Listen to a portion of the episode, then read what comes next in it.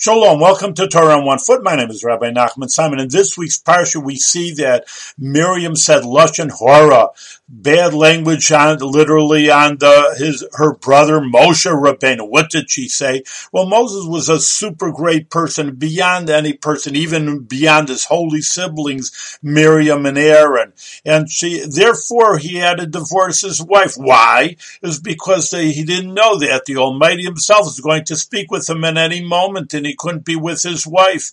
So, but uh, Miriam didn't know this. Says, well, what kind of brother divorces his wife? She's such a beautiful person, to Tzipporah, and I don't understand why he divorced her.